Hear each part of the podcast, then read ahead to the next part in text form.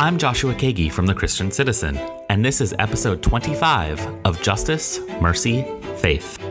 We're back this week from our summer break and excited to bring you several new episodes of the podcast over the coming weeks, beginning here with a one on one interview between Christian Citizen editor Curtis Ramsey Lucas and contributor William Johnson Everett, whose latest piece, Living in God's Image Despotism or Republican Democracy, which can be found at ChristianCitizen.us, challenged us to explore the connection of what kind of political order is fostered by our fundamental God images, symbols, and rituals, and how do our basic images of God legitimize or critique our institutions of governance. Here now is Curtis Ramsey Lucas with William Johnson Everett. I'm pleased to welcome to the podcast William Johnson Everett, the Herbert Gezork Professor of Christian Social Ethics Emeritus at Andover Newton Seminary at Yale.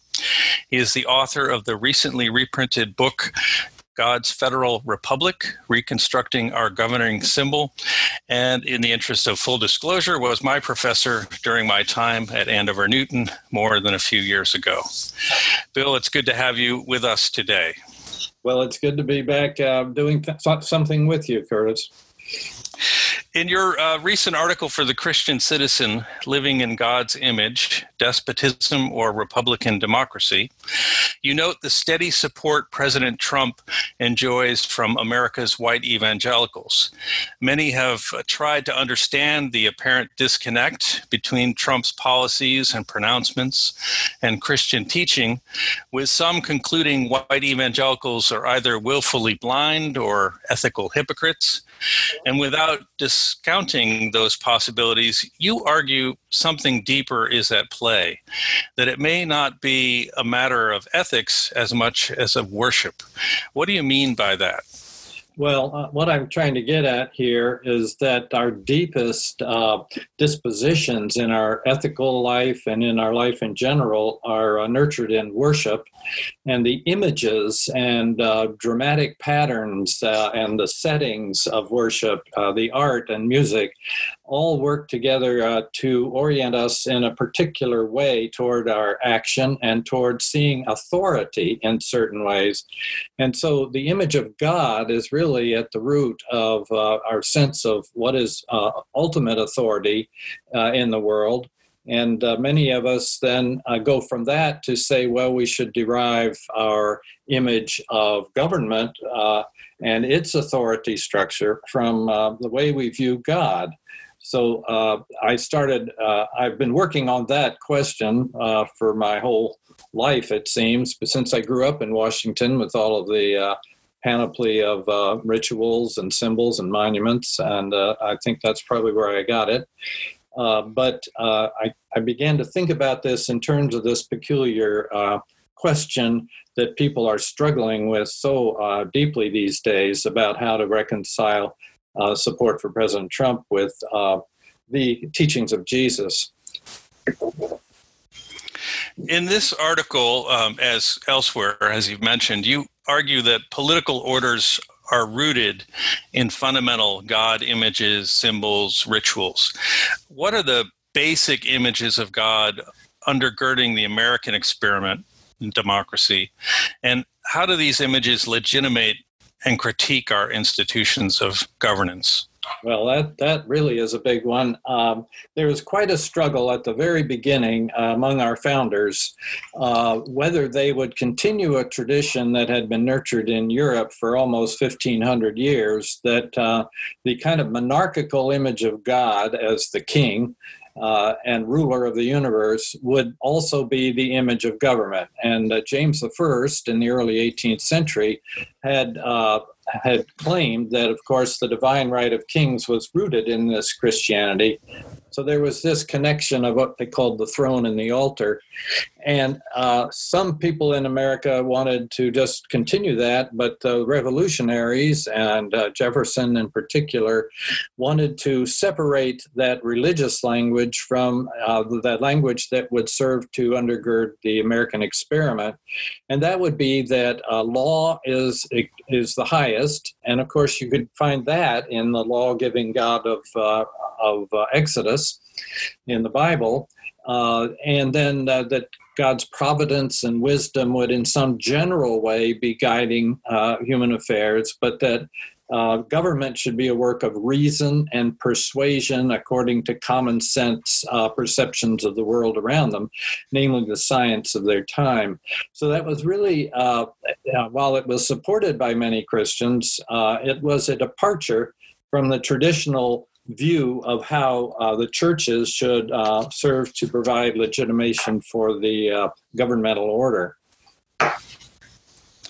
One of my sort of stock arguments is uh, that the separation of church and state, as we understand it in the United States, doesn't mean separation of faith and politics. But you might push back on that some. Um, as you've just mentioned, you argue that Jefferson's separation of religion and government, however necessary to the founding of our government, has resulted in a in a privatization of religion, a separation of the religious from the political. Has that on the whole been a good thing um, or not?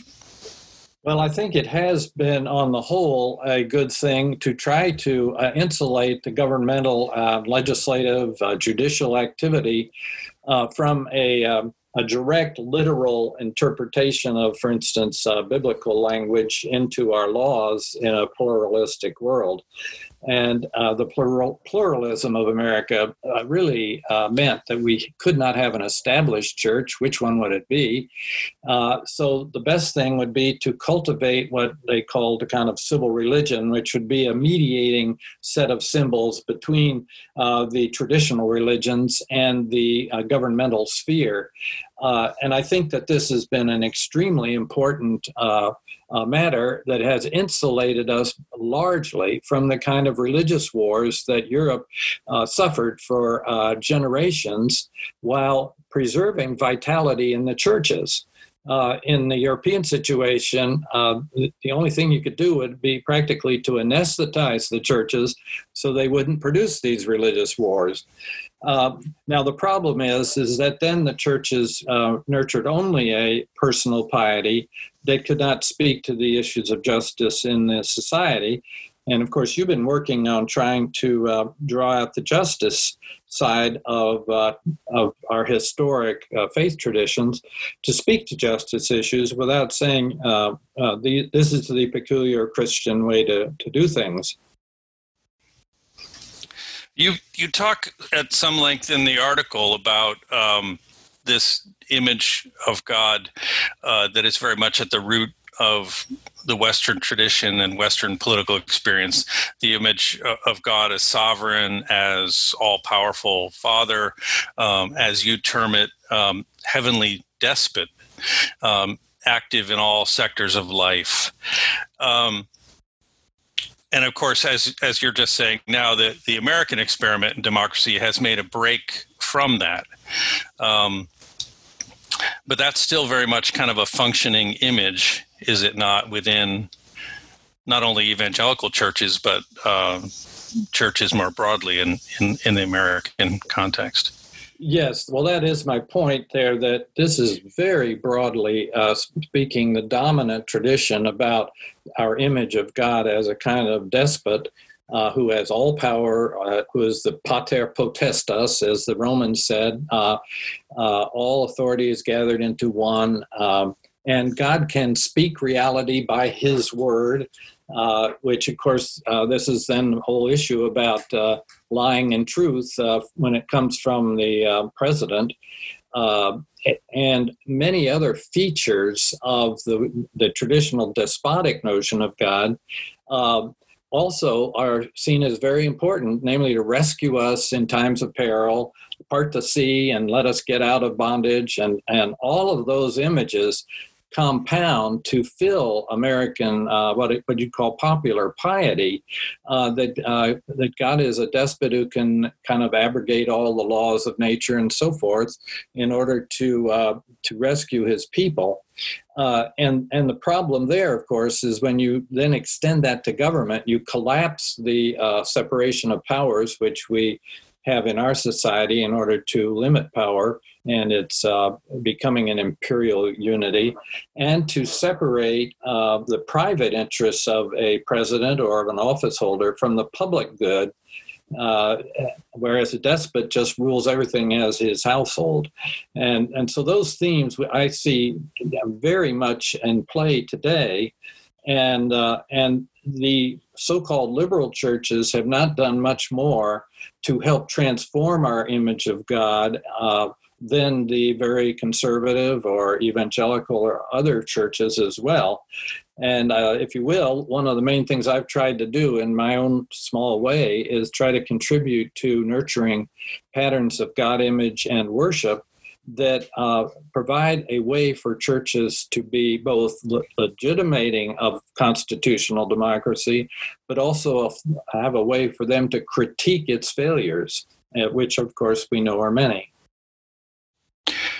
What is uh, what does that look like? I mean, what are what are some other um, resources, some other images that um, we can draw on from Scripture and Christian tradition to do that work of refashioning?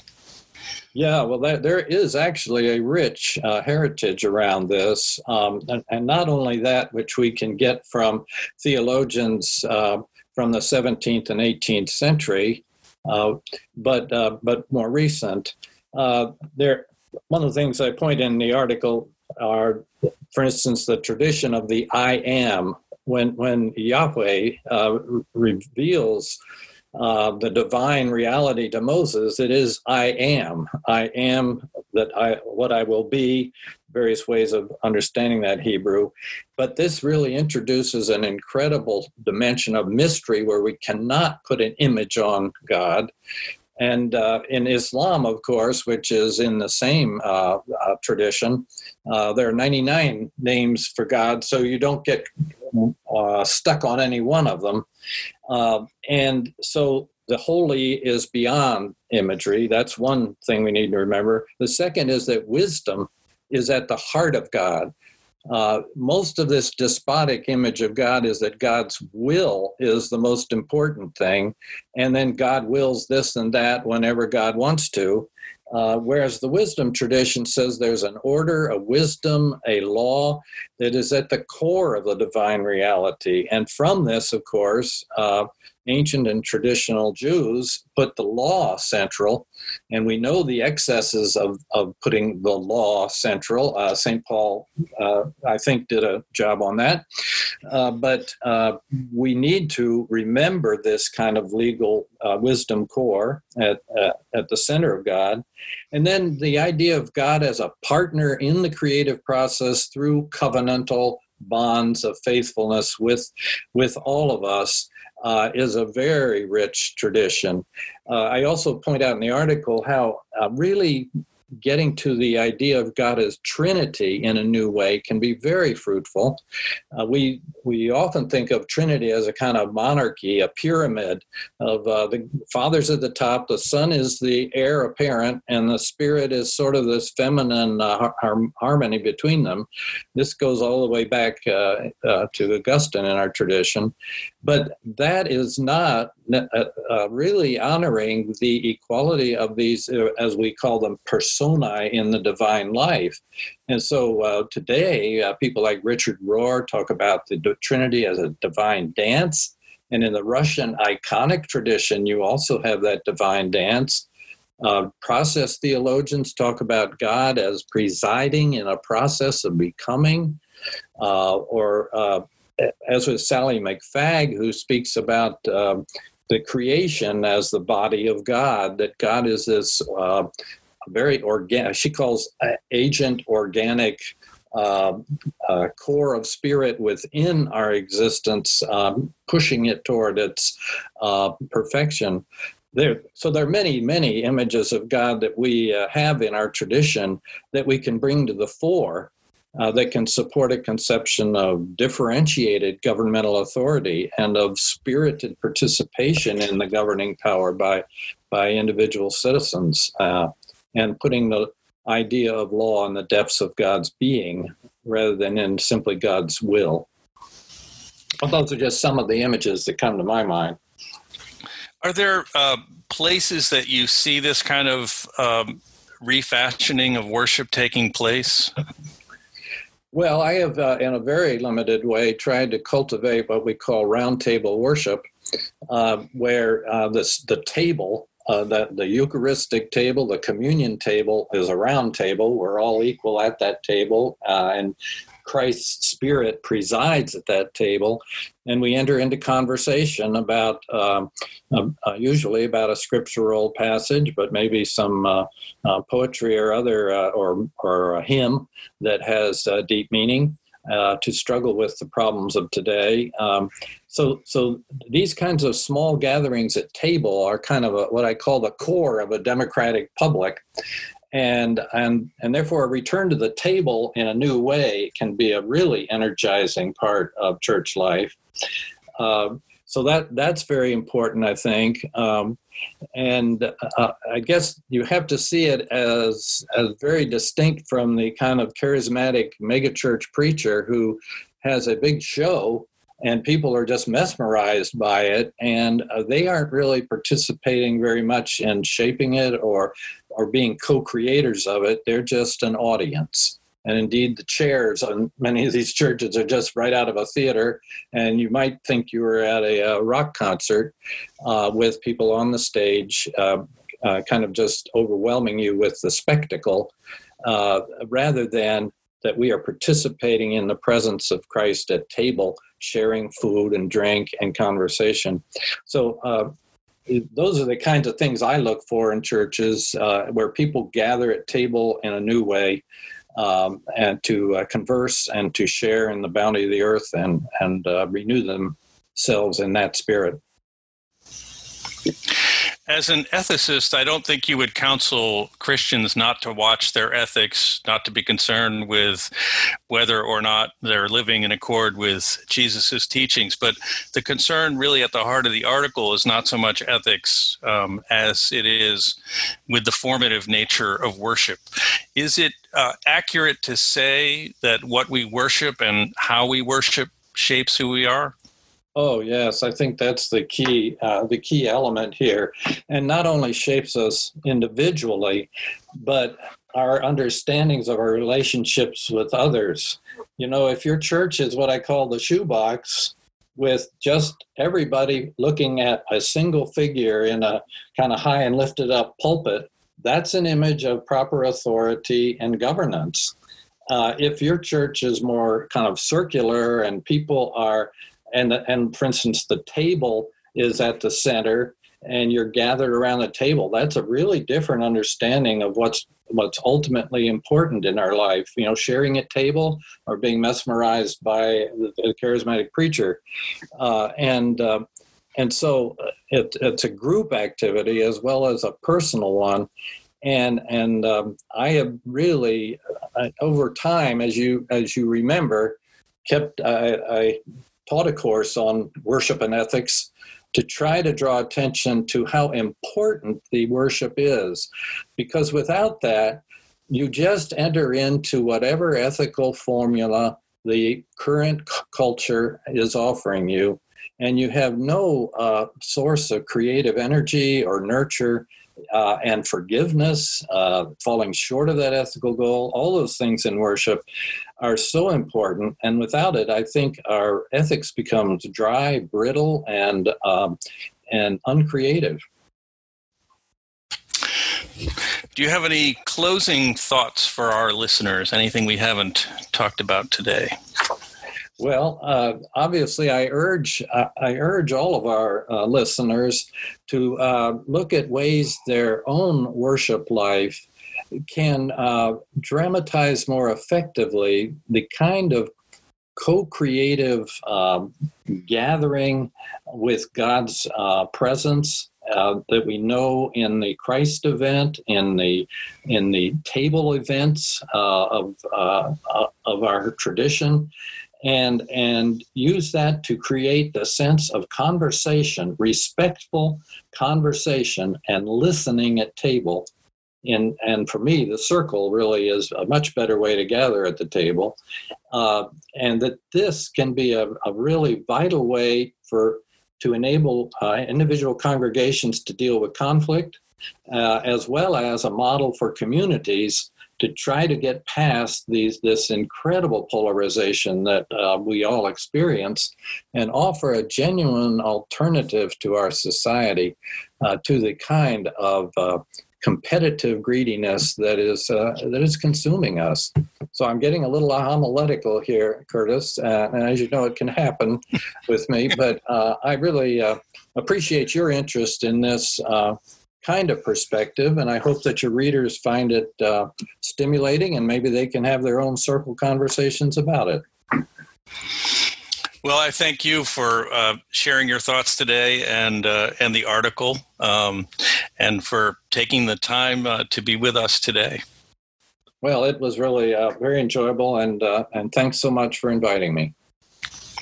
The article is Living in God's Image Despotism or Republican Democracy, and it can be found at ChristianCitizen.us. While you're there, be sure to subscribe to the weekly, our e newsletter, and as always, you can find and follow us on Facebook and Twitter. Thank you. Thank you to this week's guest, William Johnson Everett. Our theme music is Believable Too by Peter Sandberg. The Christian Citizen is edited by Curtis Ramsey Lucas and is a publication of the American Baptist Home Mission Societies. The show, website, and newsletter are produced by myself, Joshua Kagi. Stories are copy edited by Hannah Estefanos. Our art director is Danny Ellison. The Christian Citizen editorial board is Dr. Jeffrey Haggray, Laura Alden, Susan Gottschall, Dr. Jeffrey Johnson, the Reverend Salvador Oriana, the Reverend Dr. Marilyn Turner Triplett, and the Reverend Cassandra Karkoff Williams. And our advisors are Sherilyn Crow, the Reverend Kimberly Peyton Jones, the Reverend Stephen D. Martin, the Reverend Marvin A. McMickle, and the Reverend Harold Dean. To learn more about the Christian Citizen, visit our website, christiancitizen.us. That concludes this episode of Justice, Mercy, Faith. We'll be back with a new episode next week. Thanks for listening.